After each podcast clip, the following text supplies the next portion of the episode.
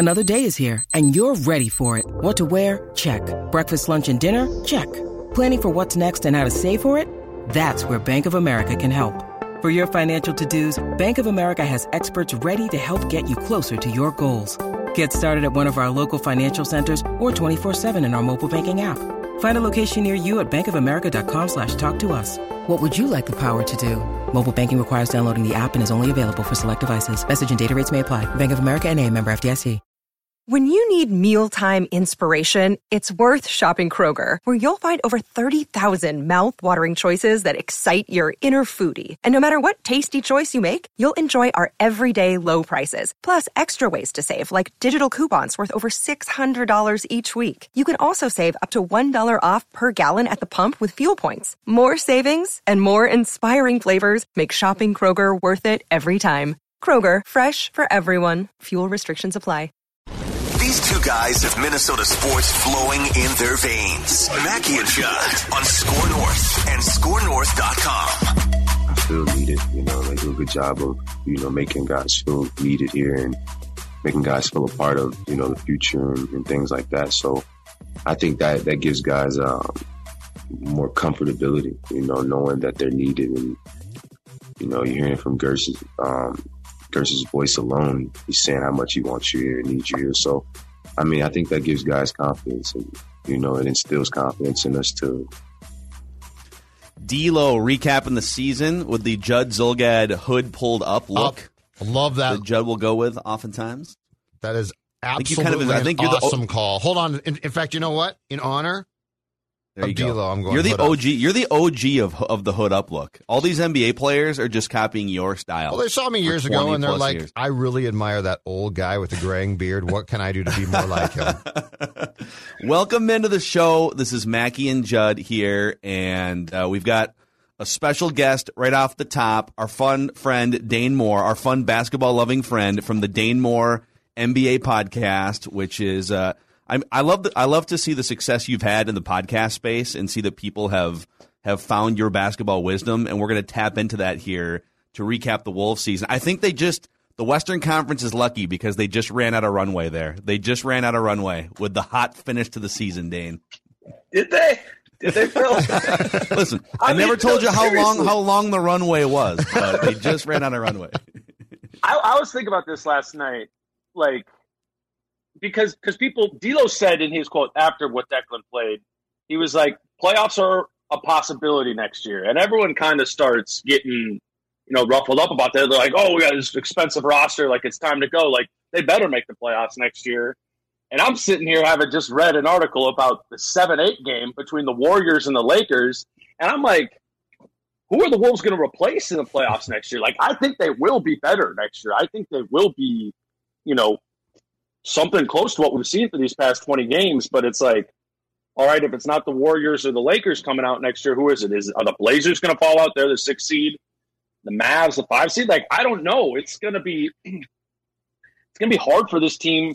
It's, I'll put like this: it'll be a it'll be a huge accomplishment if they do make the playoffs next season. Um, and I think it's also kind of an expectation. So, Dane, what from from the success that Phil talked about late in the season that Phil enjoyed and said, you know, win games, win games, because you you certainly had the large faction of saying, "What are you doing?" As a person that watches this team every day and and um, has a really good feeling for where things have gone in what was certainly a weird season. What is your assessment of what the late season success meant as far as far as the most important thing, which is can you then ride that and is that a real tangible thing that's going to translate to 2021-22? It's black and white, or it's not black and white. There's some gray area there. Like to some extent, a lot of it is inflated. Um, you know, I'm sure we'll talk about at some point how good Anthony Edwards' numbers were over this stretch. I mean, it, D'Angelo Russell, D'Angelo Russell put up good numbers down the stretch, but the Wolves are also sco- playing games that are like 140 to 120 down the stretch. So, like, yeah, you're going to have numerous guys scoring 20 a game. Um, I think it was inflated, but at the same time, we saw like we saw real tangible improvement and things that I think will translate to next season, specifically with Anthony Edwards. I was actually thinking about Phil before before he got in the show. I was like, all right, what's the what's the batting average of a baseball player? If they're if they're hitting like forty home runs, like what batting average are you cool with? Where you're like, this guy's efficient. What would you say that is? I would say it's more on base percentage to get really granular yeah. with your side street here, but like you got to be getting on, you got to be getting on base at like a 300 clip, or okay. or everything else is going to be tough.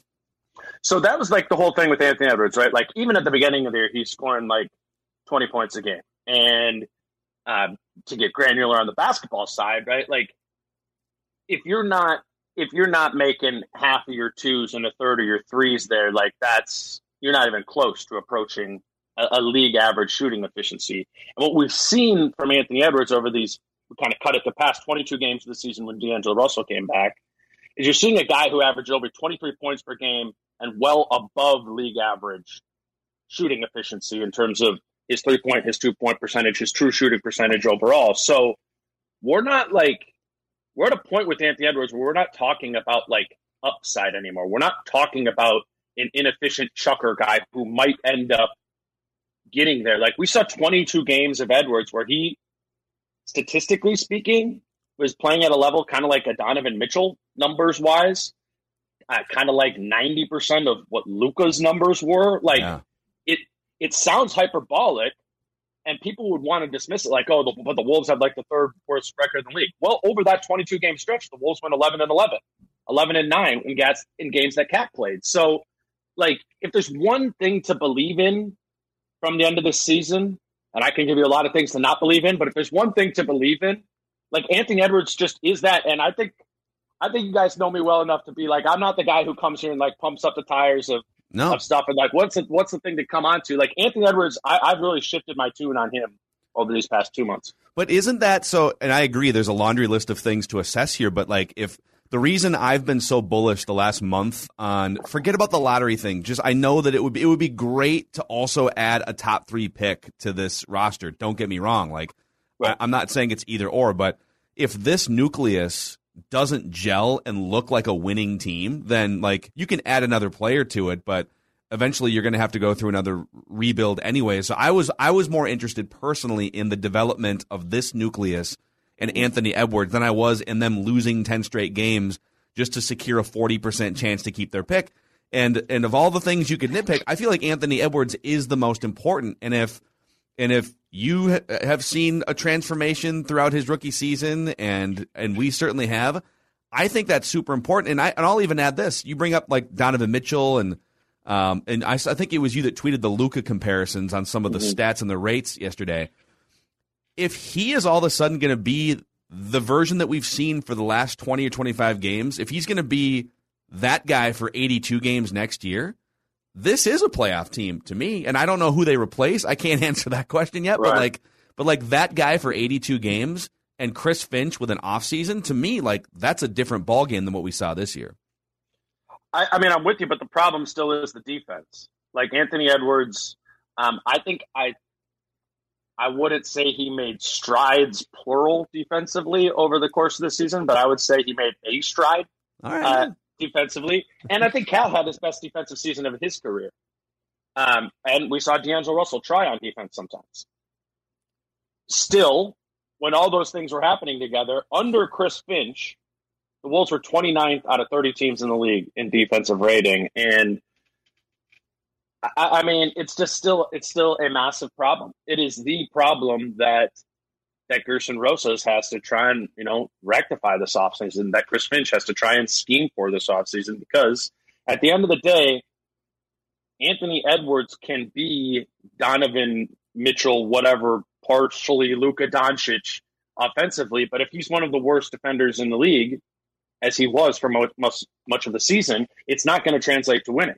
And we're going to be talking about like, all right, maybe 500 basketball, and 500 basketball won't get you into the playoffs in the West. So that's the that's when we start talking about what I'm skeptical about or what I do think will translate over to next season. Like, I don't know if I can say that I think the defense is going to be significantly better next year.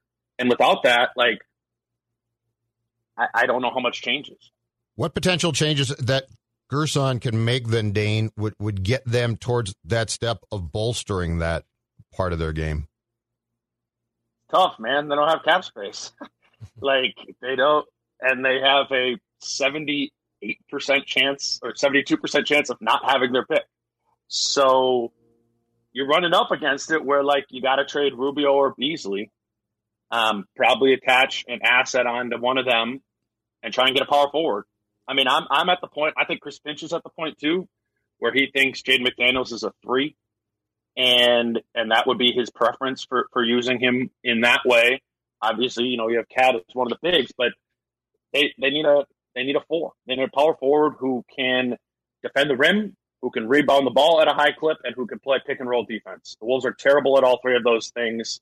KAT's terrible at like one and a half of those things. So you got to address that. It, it's the same. As, I mean, I'm sure I came on here like six months ago and we were saying the same stuff, but that's that's the position on this roster. Jade McDaniels filled in some of it, you know, but the Chris Finch was talking about it the other day, and he referred to him as 170 pounds. 170 pounds. like the kid's like six nine. I mean, yeah. he's he's he's skinny. He fights, but he's he's not a he's not a power forward. Yeah. Uh, so so Dane, give us. You know, you you are so in tune with X's and O's and just some of the granular things that I think will help you uh, enlighten our audience here. When and we love Ryan Saunders on this show. He's been a friend of the show. I think he's a wonderful human. But obviously, something changed and clicked when Chris. It took him a few games, but when Chris Finch comes in and the team starts winning more, I think getting getting players back was helpful. But what are some of the biggest things that Chris Finch has done that you have seen? Whether it's tangible X's and O's things or whether it's more just like the way that he is communicating and empowering certain players? I think the defensive scheme changed drastically. Um, what you saw under Ryan Saunders, and this was in conjunction with Gersson Rosas, was um, what they would call an analytically driven defense, where you're trying to force teams into taking the the least efficient shots as frequently as possible. We call that a drop scheme, where you know it's a it's a high pick and roll, and you drop the rip, the big man back to the rim, and you're kind of inviting you know 16 footers. We saw, it's maddening at times because people I'm sure when they've been watching these games this year. They're like, "Get up, KAT! Like Devin Booker or Bradley Beal's made like seven straight mid range pull ups, but you know that's kind of the quote unquote analytically driven defense. You just try and force those shots the whole time. And what I think was extremely frustrating under Ryan Saunders was not that that wasn't smart. It was just so dogmatic. And and as a basketball player, like it doesn't take you long in the midst of a game to get a feel for like, all right, this is the areas on the floor that they're giving me. And I one, I, if I'm the Beal and I have confidence in knocking down a 15 footer, I'm going to take those. But two, I just know that this is my area to work from. I'm going to get into the nail and I'm going to look to distribute to the corners or out for the pop or whatever. And it was it was just such a conservative scheme that I always viewed it as having a real high or a real low like glass ceiling of like maybe mediocrity of if even if it worked out perfectly. What we've seen from Chris Finch is a complete shift um, towards aggression defensively. They refer to it as the scramble defense, where they are where they're they're helping and recovering. We call them X outs, where so and so's coming out on one guy and the other guy crosses over, making an X to close out onto that guy. And it's well, it's why when you're watching these games, we're seeing this scrambling sort of defense. A lot of times we see Anthony Edwards get steals out of those sort of situations, and it looks like exciting and energetic, and um, you know sometimes leads to fast breaks. But the reality of the situation is the Timberwolves were 21st in defense under Ryan Saunders last year, and under Chris Finch, we just went through it. They were 29th in defense now. So I personally believe that this current scramble system is just like a hack that looks good. Um, and I think, and I think, like, and I think Chris Finch has kind of talked about that too. He's like, yo, we don't like, we don't have the guys or the time to really put in a, a structured system. So the way I kind of like compare it to is it's like back in the day when you were a kid and you were just clearly had the more athletic team. You're like, hey, we're just gonna full court press whole game, just whole game. We're gonna full court press, and like this team's like fatter and slower than we are, so we're probably gonna get some steals. Like that's what that's what Chris Finch has put into place, and it looks good when it looks good. But um, ultimately neither of the systems have worked, and that's why that's why I think you just need new defensive personnel largely, and you just got to kind of you got to nail it schematically for for where you're going. So, Dan, how different does this team look potentially? And I'm not saying that this will solve things completely, but with a full camp under Finch, um, and, and his ability to uh, deploy his personnel in schemes that he actually wants and, and is not sort of forced into because of, of the timing he got hired. How different could things be, and how different do you think philosophies might be with him now having a lot of time then to gear up for a season? I don't know, Judd. I mean, honestly, I don't like it, it's it's hard. It, it's it's hard to know, and we always kind of do this thing where we're like, all right, they got time now. Like they got the off season. Yep. They got the core together. They got their stuff. Like it's gonna be better. Um, I believe in Chris Finch as like a basketball thinker. Um, I, I think he will put a good plan into place. I don't know if it's going to work. I, I, don't know if it's going to work. I think it'll probably work offensively. I think there'll be a, I don't know, a, a top 10 offense next year for sure. Uh, I think they're already, I mean, pretty much approaching on that at the end of this year, and that was without Beasley. So it's just going to be about like, it's going to be about defense. And defense isn't just about scheme, it's about getting the guys to buy in to do it, you know, to whatever that, to whatever that scheme is. And I think like, the thing I'm interested to see with Chris Finch is like, what does this look like when things start not going well?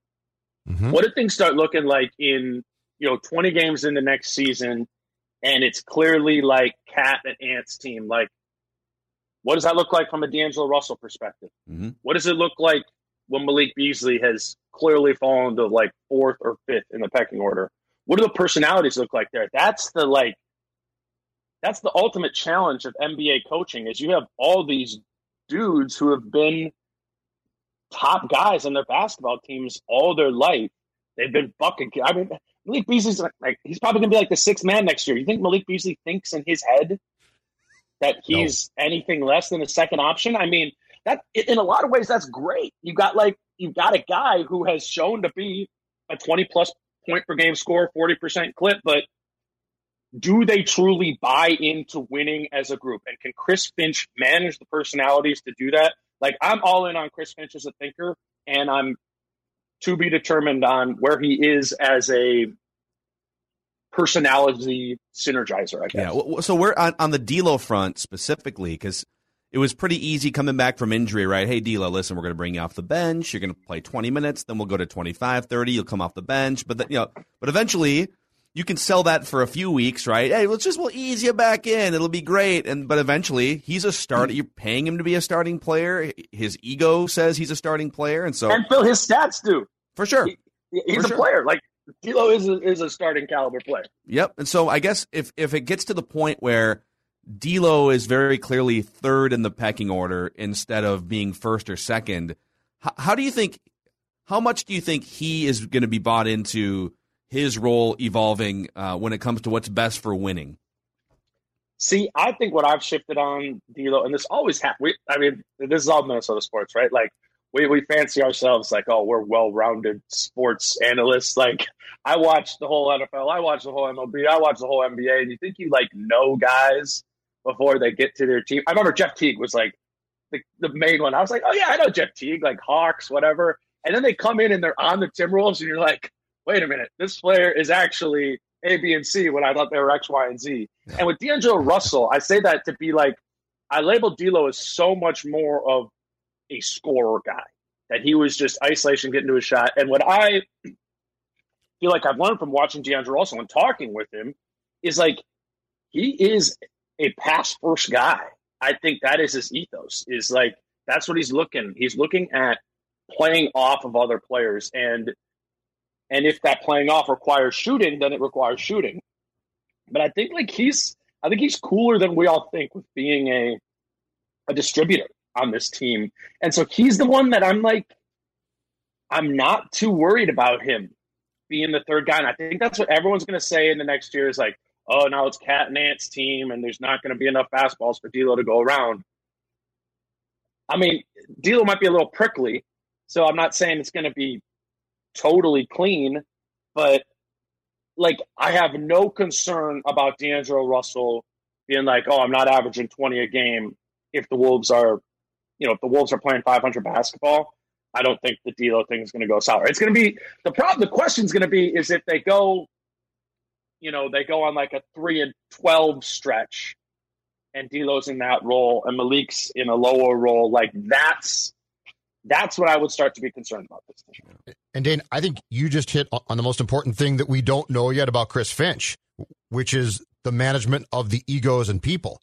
Because like he got thrown right. in here, and it was probably a, a breath of fresh air because the team was terrible at that time. But starting from day one now, I mean, this is going to be his team, his decisions across the board. And so it, will be that, that to me becomes the most important secondary thing to what your basketball philosophy is is how well do you communicate and identify with and motivate most importantly probably to your point about defense uh, guys that aren't necessarily going to buy in unless they believe in what you're selling them? And you know okay so ricky's been super like honest all year right? Like he talked about how it was bad when it was bad and he, we know how that works. When players are honest we listen to them when it's you know when they're saying other things too. And um Britt asked Ricky about Chris Finch after the last game of the season, and um, and Rick, it was really interesting answer. Where Ricky was like, you know, Finch is going to be himself, and he's not going to like, he's not going to back down in terms of personality to anybody, you know. And the implications there were clear. Is like, you know, KAT's been given a silver spoon for six years here. Like, D'Lo has been a a personality problem in previous stops uh, with with other coaching staffs. There, it's like I take I take Ricky at his word there that you know Finch is good at this, you know, and and will you know will not be kind of pushed around and will not cater to these guys in the way that maybe we've seen previous coaches either over cater to them or over ignore them. I mean, I think you guys know where I'm going with which coaches did that. Um, I think Finch is just like a legit pro coach. Yeah. And um and he seemed like there's no like you cannot normally like in my job you can kind of like get a sense for when a guy or two on the roster isn't sold on the coach. Mm-hmm. I don't have that sense at all right now from anybody on this team. Like um they're in on Finch. So I I think we just roll with that for now, Judd. Like and readjust readjust our it's expectations accordingly. Yeah. We're always readjusting. Yeah. Um, Dave, we'll, we'll definitely we'll, we'll get you on again because we'd love to do at some point once once A Rod and Marc Lore hold their official press conference, which I'm sure will happen. We'd love to just talk more about ownership. But real quick before we let you go, you have sort of coined the slogan "weirdest team ever" for this team, which I love. They are they are one of the weirdest teams in all of professional sports. What is what is like on the Mount Rushmore of weirdest team ever things this year? What's the George Washington? Like what was like the the thing that made you said, "Oh, this really is the weirdest team ever." Try and pick a positive thing because weirdest team ever is not only a negative thing. We know with the negative things that have played out this year. There's been some uh, some bad public imaging of the, the team that that has happened, and that's weird. Um, but the, the George Washington in a positive way is probably beating the Utah Jazz. Yeah. All three times that they played them this year. It's like they're weird because they're unpredictable.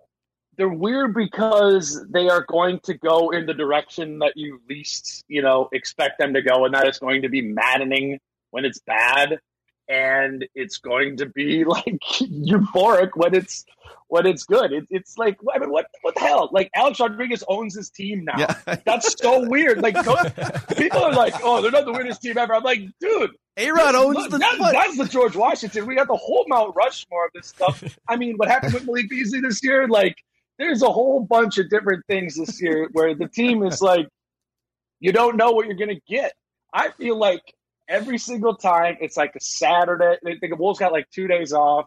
It's like a Friday, Saturday, no games, out like grilling, drinking some beers. Every time, me and Jace Frederick, who writes for the Pioneer Press, talk about this every time. Every time you get like 36 hours of time off, John Krasinski comes out with some tweet and Jimmy Butler's traded, or Alex Rodriguez owns the team, or Thibs can't be found, or whatever it might be. It's like I'm telling you, from sitting here doing this every day for years now, it's weird. It's this is a very weird, weird team. I, I, I don't know. I don't know what else to call it. Amazing. All right, you go check out his podcast, the Dane Moore NBA podcast, and uh, I'm sure there's going to be a, a lot of great stuff as we lead up to the draft lottery and then hopefully the draft. I guess we'll see for the Timberwolves, but free agency and trade season, et cetera. So, all right, Dane, we'll talk again soon, man. Thanks for coming See on. Thanks, guys. Dan. All right. All right, Dane Moore, our old uh, buddy, he used to do some work covering the Wolves for Score North too over the last few years. Real quick, he mentioned uh, Tom Thibodeau.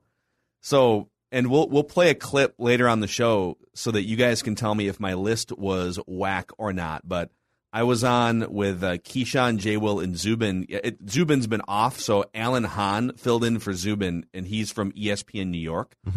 And at the very end of the discussion, so they let me go, but I could still hear them talking afterwards. And Alan, kind of under his breath, but still on the air, said, "Oh, and by the way, uh, thanks for Tom Thibodeau.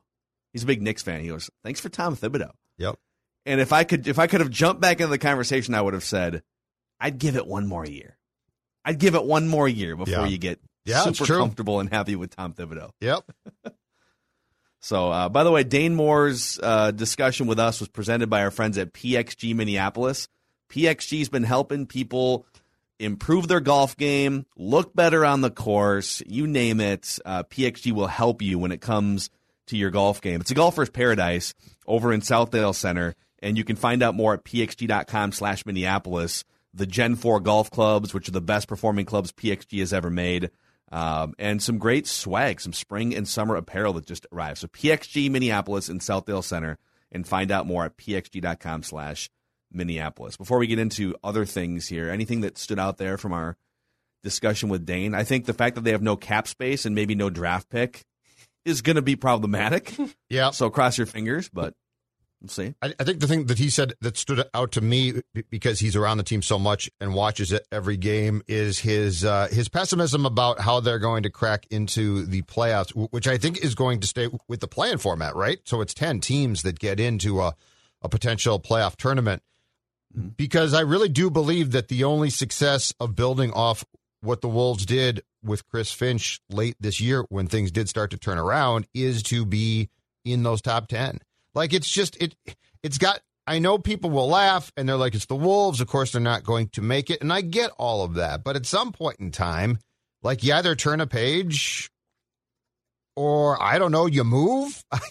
it's just it's it's not that much to ask them to be to find a way to get into that top 10. And with the personnel that they have, Phil, it should be possible. Like there's no it's not like we're talking about three or four crappy players who are their quote unquote stars. Like if this was all about like if we were talking right now and said Malik Beasley's best player on this team, they'd be screwed. I get that. But it, you know, when it's KAT, D'Lo, and Ant, is it that preposterous to say that this should be a top 10 team? I'm not saying that they should contend for a Western Conference title. I'm not saying they should be top five.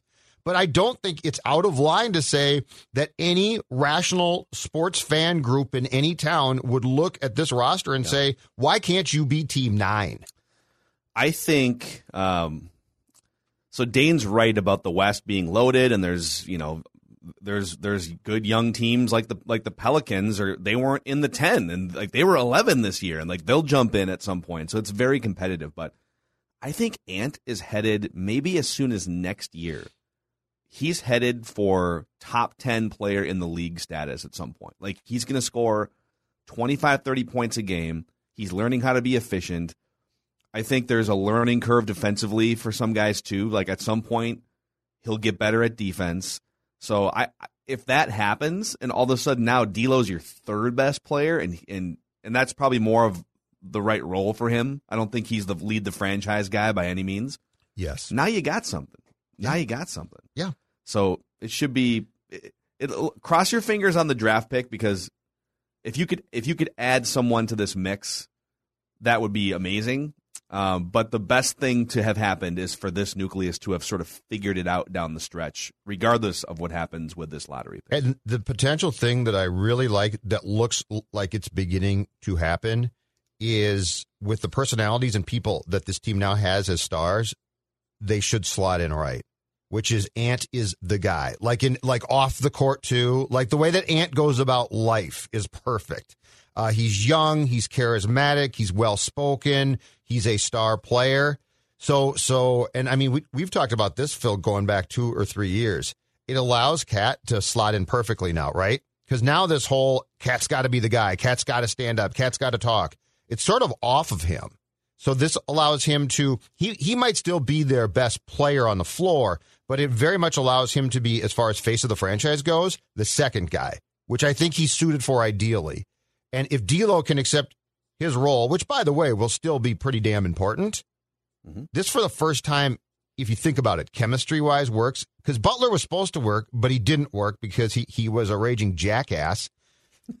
Andrew Andrew was always going to be himself, which which was a guy that basically would prefer, you know, I mean, he's a, he might be smart, but he didn't want to talk.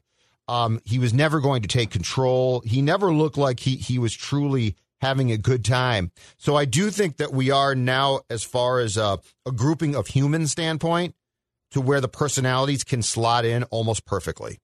Mm-hmm. Yeah. Meanwhile,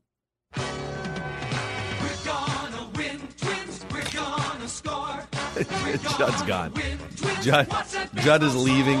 Judd, Judd, has, ta- Judd has taken his headphones off. I think he's getting coffee. He has or leaving. He has left the studio and uh, and we are now just staring at two bobbleheads. and I won't do it. Team's an embarrassment. You, you, just you just pulled a Pat Royce. Opened my door mid mid, mid segment. Closes the door mid segment. And he uh, he can't do it. Here was uh, here was Rocco right after the game though. This is not uh, it's not okay. We all we all have to know that, acknowledge it, own it, um, and and do what we need to do going forward to make sure that this doesn't persist because uh, it, it, it, was hard. I mean that that was a hard game to um, to get through, and you know there were some there were a few bright spots, a few guys doing some things out there, but uh, you know we got to we got to go out there and, and certainly have a, a better uh, better effort than that. I don't know why you guys are so down. Listen, you're going to win some, you're going to lose some. It's not often you get the joy of watching Willians Astudillo throw 45 mile per hour eephus pitches at the ballpark. I had a blast watching that last night. I don't know why you guys you guys are so hung up on wins and losses. I'm just here for some fun times at the old ballpark. Give me La Tortuga. I could throw 45 miles an hour. That's the last time I was clocked two years ago.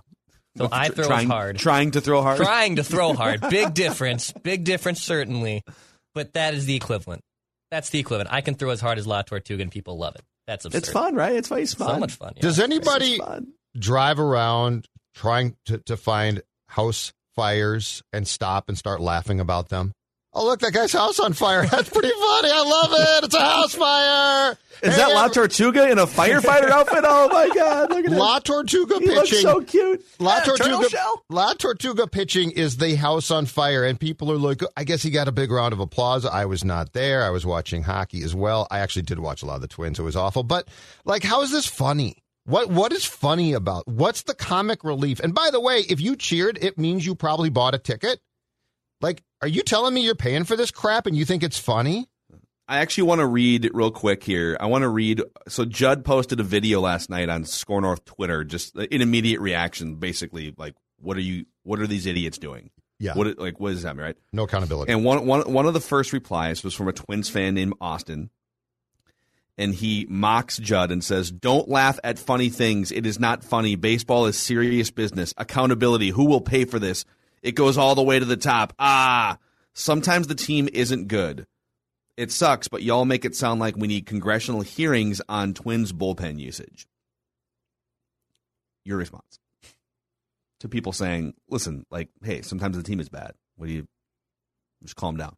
Have you watched the games? Have have you watched why they're bad? Have have you have you realized that this team is the worst team in baseball and right now there is zero accountability. Nobody no nothing is happening. They just keep coming back to the ballpark and getting their asses whooped and having zero. Um, it looks like there's zero enjoyment. And La Tortuga is pitching, and we all chuckle and, and laugh because the fat guy on the mound is funny. Um, no, th- this is not acceptable. Like I, I baseball is fun, and you know what? It's really fun when you win and bat flip. Um, and by the way, too, I'll say this: there were some people upset last night in the broadcast booth as well when La Tortuga threw what you know Dex described a 45 mile per hour eephus pitch, and oh no, the White Sox player had the audacity to hit a home run on a softball pitch because that's against baseball rules. When the Twins were actively mocking the entire sport by having this guy pitch. Um, no, this is not fun. I, I, am sorry. I don't find I find it to be maddening. I find it to be cringe worthy. I do not find this to be fun at all. And I would like to see some damn accountability here. I mean, I agree with the fans. I, I, am not going to side with a lot of brethren in in our industry right now who are brushing this off and being like, well, oh yeah, okay, it's been tough. Screw them. Screw the players. Screw the team. It's been tough. You've won back to back division titles, and we had hope for you. Look, if nothing else, selfishly, and this includes Phil and Dex too, you are bleeping up our entire summer. We're really good at talking twins. And you know what, viewers, we want we want to talk about you. We yeah. To, right, help us. But but I don't blame anybody out there listening to the sound of my voice right now who said, "Judge, screw you. I don't want you to talk twins." We got that tweet. We got that tweet last night saying, "Would you guys please stop talking twins? They don't deserve it." And you know what that tweet was? Correct. So, no, bleep all of you. Do your job. Win some baseball games. This, you know, by 2014, right, Phil? That team just stunk. And like we just punted as soon as the season started. And I could accept that. 2016 was an unmitigated disaster after a nice year, but we still were like it was depressing, but that team didn't have these great aspirations. Everybody, including the team, consider themselves a contender. And now, where are they all? Aside from Rocco being trotted out in front, front of a hostage Zoom camera after every damn game to try and tell us that, yeah, guys are taking this hard. I'm, nobody has to flip a table. Nobody has to start yelling and screaming or even getting as upset as I am right now. But you know what I would like to see? Some accountability from people at Target Field for the fact that this is off the rails and it's inexcusable. And last night, yeah, Byron Buxton's out. Yeah, Max Kepler's out. But Jay Happ, who started, was a guy that you signed, and he was making his regular start. There was nothing forced about that. And you had, last time I checked, Donaldson at third, Simmons at short. Garver started behind the plate. Now, I know he got hurt, but he's having a very, very, very tough year at the plate um, Arraez in, in left. And don't give me Kirilloff's hurt. This team did not consider Kirilloff to be good enough to be on its opening day roster. So that is not a, oh my God, Kirilloff's out and he was carrying us. Bleep that. Um, so you had two, and Sano was at first base, and I believe Polanco was at short. So the point is, you had two guys out, okay? The White Sox had three stars out. Yeah, I mean, so like, stop. I, not, not to sit here and like start a media war, but I just, I, I feel like there's a lot of there's a lot of people just sort of shrugging and letting this thing slide. And i'm reading the second paragraph of, an athletic article that says already beat up beyond recognition. The twins lost yet another player to injury uh, when mitch garver et cetera. It's like i don't want to hear beat up beyond recognition when the team that just pummeled you is literally without like two of the best most exciting young players in the entire league. And those guys aren't coming back anytime soon and you can play the Byron Buxton injury card. He's the most impactful player on this team, offensively, defensively. Absolutely. They were garbage with Byron Buxton hitting 400 and leading the league in home runs through the first three or four weeks, right? I mean, I'm getting. I'm getting text messages from Twins fan friends that are eternally optimistic, like this one last night. Screenshot of the Twins, I think this is Instagram. La Tortuga takes the mound, and it's like a big, like, it's a it's a picture of him taking the mound and you know all exciting, right? And he says, "How bleeping tone deaf are they?" I have twelve thousand dollars worth of season tickets. Bleep you guys, legit over the entire operation. Trade everybody already. Context is important here. Okay, if this was just listen, if they had had some recent playoff success, and if if this was just a disappointing season, I think, all right, well, it, it does happen in baseball where sometimes you just dig yourself a hole because baseball is kind of a coin flip sport sometimes, and you can't dig out of it, and it happens. there's definitely a get out of jail free card for the it's baseball it happens and sometimes things don't go your way right mm-hmm. but when you've gone 6070 days now as of today 6070 days without winning a playoff game 0 18 over that stretch so that looms over you going into the season and when you've sort of played it off like i mean i still like this front office but everyone in the organization the players, the front office has downplayed this thing. Well, a lot of that happened before we got here. Listen, we're just Rocco, right? We're just living in the moment. And we, you know, what happened in 2004, 2006, 2010, 2009, 2000, like we could list all the years, doesn't really apply to us. Well, you can say that, but you know who it does apply to? The fans that pay $12,000 for season tickets, okay? The fans have felt this burden for almost 20 years now. The last time they won a playoff series was 19 years ago. And so when when when you go into a year and all of the stakeholders involved, from the fans to the players to the manager to the coaches to the front office, all believe and the and the and the national media all believe that this is a playoff contending team at minimum, and maybe even a team that can, with a tweak or two, can go on and do something meaningful in October and you have the worst record in baseball almost two months in, people have a right to be pissed. Mm-hmm. And I think people have a right to call you on, like, look, it's La Tortuga. He's pitching again. It's like, we've seen that a million times. It's not really as much fun when your team that was supposed to win 90 games or 95 games and make a run is this embarrassing. And I saw awful announcing wrote up. They grabbed, I love Roy Smalley, man, but like he, you know, he wasn't happy with the 3-0 pitch, uh, the Eephus pitch that got hit a million miles to left field last night. Yeah. It's just not how you respect the game. And Dick Bremer kind of went along with it. And awful announcing called it out today on their website. You know what? That, that's not the embarrassing part. The embarrassing part is that you're the worst team in baseball. Your bullpen is unfixable. Your offense can't score runs. And you've got La Tortuga out there throwing 45 miles an hour. Bombs away. I wish the White Sox would have hit 10 home runs off him last night. Mm-hmm as far as I'm concerned, they weren't aggressive enough against him throwing underhanded softball pitches, basically. So, and it's the and it's the, the Twins making a joke of the game, and that's that's what I want from Bally Sports North. I want you to tell me, and Roy as well, and Roy's great, love Roy, but I but you tell me, look, if you're offended by the home run, that's fine.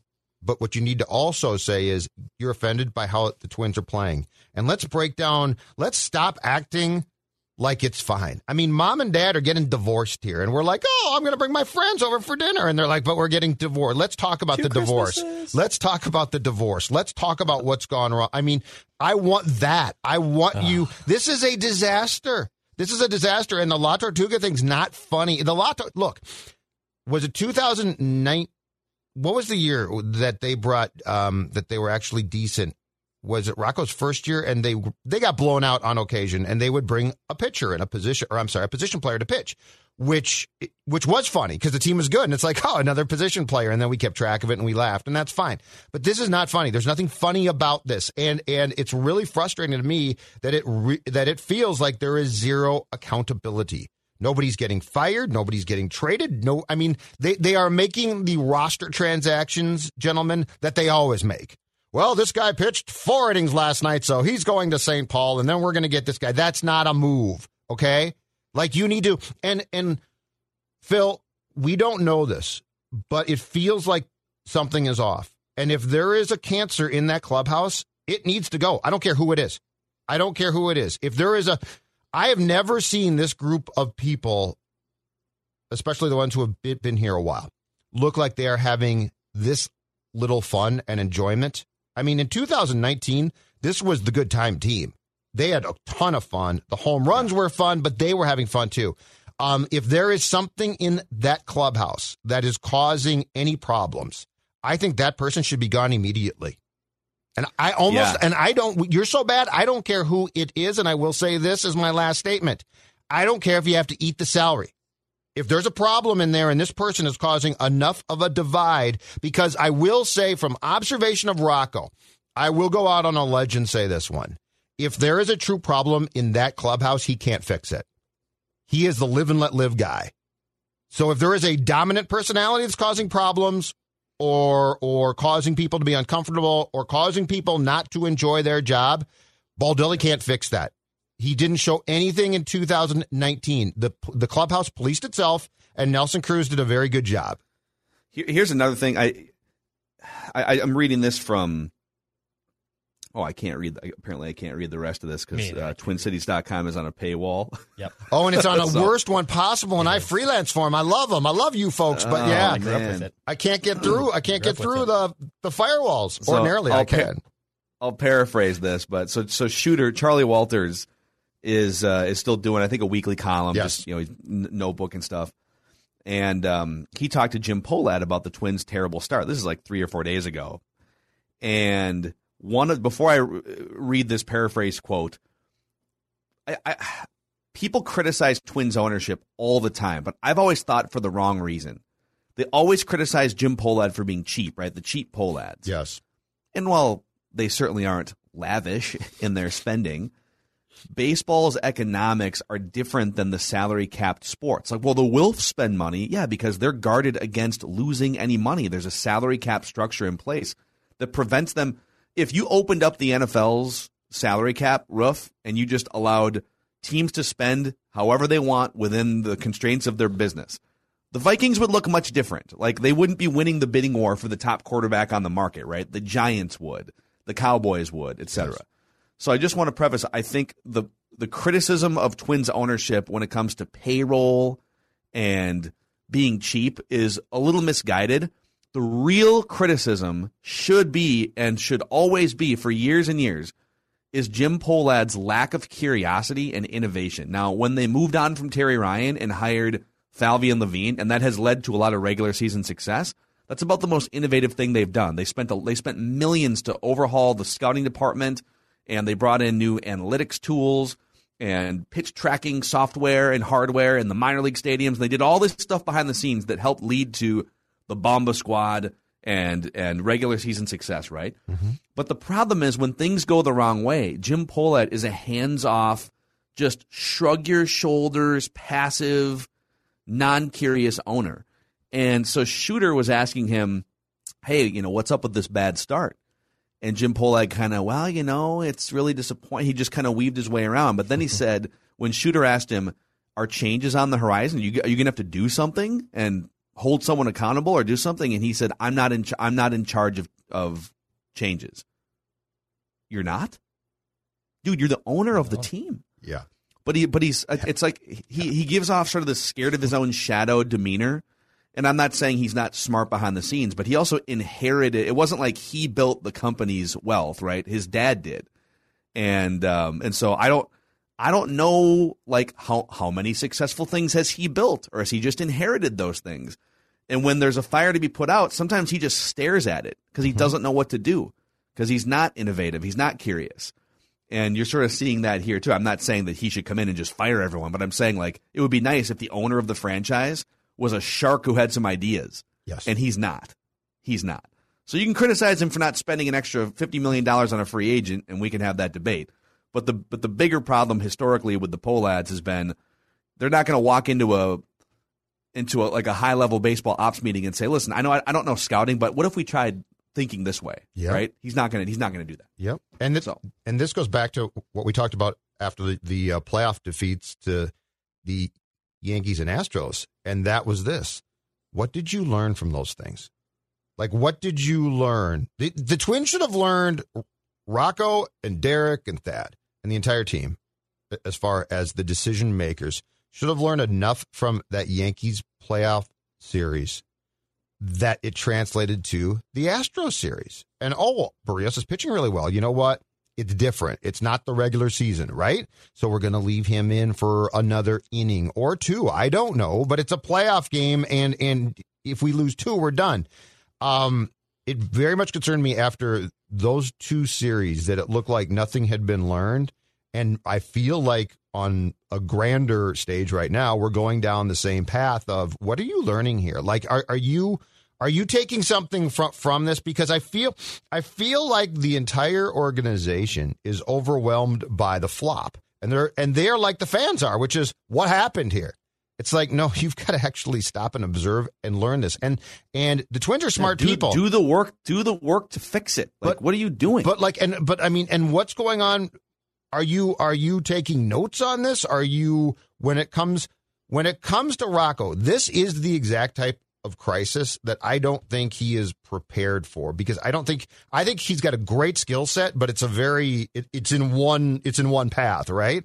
And so when it all goes to hell, which it's done, is Rocco prepared to address it? And I, you know what, from the zooms that I've I've watched, Phil, I don't really feel that he is. Look, Like, have you seen signs of, oh, that's okay, that's a good thing? I, I just see signs of, well, we're all frustrated and, and it's tough and the guys are showing up, and that's not what I want to hear from a guy who's, you know, supposedly in charge. Yeah, well, I think we all. I, I, I'm not gonna. I'm not gonna say that this roster is like on the Dodgers level or you know some of the best teams in baseball, but Right. this roster isn't 13, 14 games below 500 bad, even with some of the injuries and stuff, and like some of the leaky bullpen pieces. It's the roster is better than the record by by a long shot, and so whatever they're doing to try and change things behind the scenes from a leadership standpoint isn't working or clicking or connecting. And so, from that standpoint, that's all we can really. It, we don't know what Rocco's communications like specifically behind the scenes, but he's he's searching for answers, and so far they don't have any. Uh, this Twins discussion, as grim and depressing as it was, was made possible by our friends at Dennis Kirk and DennisKirk.com. If you like to ride Harleys, metric cruisers, sport bikes, you'll find what you need at DennisKirk.com. 160,000 parts and accessories in stock, clothing and helmets as well. Order by 8 p.m. They ship the same day, and shipping is free for orders over $89. The best in the business, DennisKirk.com. Everything you need for your ride at DennisKirk.com. Probably not. Maybe. No win twins. Watch Jay have Complain pitch a the song. Uh, boys, before we piece out of here, Declan has a clip. So uh, yesterday, the uh, the guys from Keyshawn, J. Will, and Zubin, Alan Hahn was filling in for Zubin, but our our guy J. Will pulled some strings. They're doing they're going around to some of the different markets, like the top fifteen or twenty markets, and they they want to know, and I think they're putting together a bracket. Who are the most recognizable sports figures, current active sports figures? So current players, current coaches in each market. Like if if if player A were to or, or coach B were to walk into a crowded restaurant or a club or whatever it is, you know, the seas would part and oh, here's your table, so and so, and they'd kick someone else out, right? So who are those people right now? Um, I gave my list to them, and I want you guys. This is like a three minute clip. I want you guys to uh, to a tell me how I did on ESPN. All right, did I Big time. did I soil myself? And B, do you agree or disagree with the list? have and your top three in the Twin Cities. Yeah, let's let's count down to to create some suspense here. Uh, so number three, and and I got to be honest, this is strictly because he's the starting quarterback of the most popular team in town. Kirk Cousins is number three, and now when you put the stipulation, guys who don't have to wait to get into the club, I'm now thinking about like what would Kirk Cousins be like in a club? If you had a ranking of the most potentially awkward star athletes in You a like club that. setting, I think I think Kirk Cousins would. That's the next list you should do. Who's the, who are the most awkward A-list athletes that would be standing in the corner, like I don't know, holding a kitty cocktail or something? Kirk Cousins would be there, but um, he's not necessarily beloved, but he's the most recognizable because he's the quarterback of the Vikings. So it was kind of a tie between him and Adam Thielen for who Oh, came out of the uh, the Vikings sounds side like- of the bracket here. So Sounds like night at the Roxbury with those two guys there. You like that? You like those bottles? You like that beer? So do we have at number two? it's like, I, sir, I'm just a server. I don't know why you're yelling at me. Why don't you just calm down? Uh, number number two, Karl Anthony Towns. So um, so I, I wanted to pick someone that represented the most recognizable young star athletes in Minnesota. And there's actually a really encouraging crowd. There's Karl Anthony Towns, Kirill Kaprizov with the Minnesota Wild, uh, Justin Jefferson, Byron Buxton, Anthony Edwards might win Rookie of the Year, right? But but KAT has been doing it for about five years. He's the face of the Wolves franchise, which I will admit is a short bar to clear. Face of the Wolves franchise is the short bar to clear. It's like being the face of MySpace. They haven't really been relevant in about 15 years. Um, but Karl Anthony Towns, seven feet tall, can walk into any place, and and people will uh, will have oogly eyes because um, because he's KAT. And then, um, and then number one, if you want to get to it here, Yeah. Lindsay Whalen is the most recognizable walk in the door. Miss Whalen, where can we seat you? Right? Um, Minnesota high school and college basketball legend, then helped the Minnesota Lynx to four championships over the course of about 10 years. And, uh, and I can tell you, eyeballs light up when she walks into any establishment. Now she's the head coach of the Gopher women's basketball team here. And she represents Minnesotans from small farm town to a wildly successful uh, sports career. And, and she really is an A-list celebrity here among us in the state of Minnesota. That's the first female we've had. Lindsay as Whalen. Wow. right? Okay. and and as a coach as well, right? So you have those two. It's not even a current athlete, but somebody who had obviously an impact on the landscape there. Is it? Is it? The, the, and the Lynx were very popular, right? Like that was a very popular team, especially winning their championships when they were doing it. You know, we we see a lot of markets. WNBA doesn't get a ton of coverage, but there in the Twin Cities, they were considered one of the elite teams, right? Yeah, and you also have to consider too here, like we talk about markets like Cleveland with the championship drought, you know, with the, with with the baseball team and, and the Browns and whatnot, and um, and Buffalo and like all these towns that haven't won championships in so long. Well, on the men's side, the last time one of the the men's teams won a championship was 1991. So we're not we're now 30 years. You know, we're a third of a century basically since one of the men's teams won. Well, the Lynx have been a dynasty over that stretch, and Lindsay Whalen was the central figure. Um, and so we, we, we, we love the phrase one of us here in Minnesota. So if you are one of us, Adam Thielen, right? Um, I think anyone who comes from Minnesota and becomes a star, Joe Mauer with the Twins for a long time, there's just a different level of connection. It's a very provincial state. And so that's why she's number one. All right, do you guys?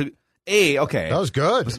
Besides, besides, uh, besides not knowing that I was going to be on camera until 30 seconds before, and All eyes looking north, homeless, baby. Wolves owe you. Uh, Wolves should send you a check. How would you how would you review the appearance, and then B how how would you differ your lists? Uh, the appearance was good. That's all right. Yeah. My my observation though is this: if you go back and watch that tape, Jay Will all in likes you. It's very clear, right? The other guys have no No, the, no, no, the, the host did a good job of being the host. He he he humored it. Keyshawn was so checked out. It was un- he should have gone to the He- he was- cafeteria. He, was gone. He was, was also- he is like looking at his notes. He's like looking down. At w- at one point, you said you said was it Kirk? Oh, you you mocked Kirk, and he sort of grimaced like, "Oh, I was a football player. I I got I got the back of Kirk Cousins or something." He also I so I missed there was a two minute chunk at the beginning and I I misspoke. I meant to clown uh, Jay Will about uh, Ed Davis and I think I said Ed Reed. I combined Naz Reid and Ed, Ed Reed. Davis into into Ed Reed. Oh, Uh, but but Jay Will got the joke. But but I think Keyshawn saw Jay Will and I like laughing and clowning and like didn't. I don't think he knew like oh those guys know each other. Who is this film? So he yeah. Is this he- film? yeah, that he Keyshawn and Keyshawn don't care. He just So. I said, you know, I I clowned Jay Will, and Keyshawn looked over at Jay Will like, "Who's this guy clowning you?" and luckily, Jay Will laughed because he's been a regular on our show and enjoys our enjoys our company. But um, how would you guys? I, I think you got to find a way. If I could go back, you got to find a way to put Dollar Dollar Bill Kirill on there now. Uh, just everything that he's done. I don't know that he's super. I don't know if he like if he walked into a crowded Applebee's in Bloomington or something. I don't know how recognizable he is yet because he's so new. Yeah. He's new, but, But he's in very, terms of star but he's power- very recognizable as far as like the like his face. Like you would, he's going to be really well known if he's not now. Shortly, uh, the two Yeah. the two players that I would put on that list right now would be um that that you didn't have would be Kirill and he might not be super recognizable yet, but Justin Jefferson because I think people, I, I think he's go, I think he's the face and is going to be the face of this team. I just don't think that Kirk, like I know that Kirk's the QB on the most important team in this town, but I just don't feel like there's a lot of love for Kirk, and I think that Jefferson's loved, and so KAT's probably right for sure, but I would probably put Kirill and Jefferson on this list, and if Jefferson continues to break out, I think he probably goes to the top just because he's a Viking and and potentially a superstar. And they were Mm-hmm. also looking for active, right? Like they were looking for, or well, and Lindsay Whalen, I guess, is technically a coach. They weren't necessarily looking for active. Mm. No, active active coaches and active players and coaches. Yeah. So I would even say like Yeah, Bud Grant. you know, like in general, like yeah, if you wanted to go down the history list, but like Joe Mauer, I think is still like in, in the Twin Cities media scene. Like if he, if Joe Mauer walked into a restaurant, people would be like, "Oh my God, Joe Mauer's in the restaurant," even though he's one of us and Joe Mauer and very bland. Um, I Might feel be- like he's on. He might there. be booed. Boo, Mauer! No, not anymore. I think people now realize what a real clunker looks like, and Yeah. it wasn't. Well, when Willians Wasn't Joe Astudillo walks into a restaurant, though, you know, you know oh my? God, we're gonna have some fun tonight. We're gonna have some fun tonight. We're gonna have an overcooked steak. We're ready Dude, to go. don't laugh. I don't even care. You're probably Williams right. Astudillo's here. You're probably right. Like When's the next twins? Uh, they used to do the twins cooking thing. Was it maybe Morneau put that together for his charity, right? But Oh, hey, woof. it's Willians Astudillo. He's he's slinging the, he's working the grill, slinging burgers. Want some green beans? it was a good job though. Good. Keyshawn didn't like you, but that's fine. Keyshawn had no idea that I was even on. Yeah. No. he's just like, are we still in break? Yep. He's like looking around. Like he's literally looking like- around. Is this is this Phil Mackey? What's his name? What what is this guy named? Phil Mackey. I He don't wouldn't even know who his he last is. name. Yeah. Be like, is Phil, happening what? yeah. Uh, all right, that's a wrap on today's very therapeutic episode of Mackey and Judd. Go get them, twins. We'll see you guys tomorrow. By the way, today's show also powered by Federated. We should shout them out too. Federated Mutual Insurance Company. They've been helping business owners for over 100 years, and maybe I don't know if you're the twins, you might need some risk management here. Uh, you're leaking. You're leaking.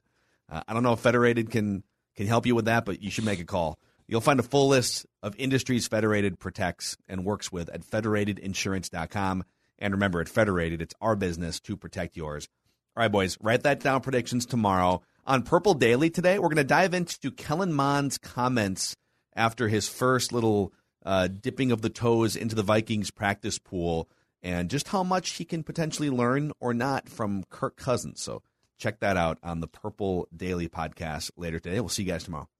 Whether it's Baker's Simple Truth Turkey or mac and cheese with Murray's English Cheddar or pie made with fresh Cosmic Crisp apples, there are many dishes we look forward to sharing during the holidays. And Baker's has all the fresh ingredients you need to turn today's holidays into tomorrow's memories. Baker's, fresh for everyone. Get more ways to save at the Buy Five or More Save $1 each sale. Just buy five or more participating items and save a dollar each with card. Baker's, fresh for everyone. This holiday season, Peloton's got a gift for you. Get up to $200 off accessories with the purchase of a Peloton bike, Bike Plus, or Tread. And take your workout to the next level with accessories like non slip grip dumbbells, a heart rate monitor, cycling shoes, and more. Peloton, motivation that moves you. This limited time offer ends December 25th. Visit onepeloton.com to learn more. All access membership separate. Offer ends December 25th. Cannot be combined with other offers. See additional terms at onepeloton.com.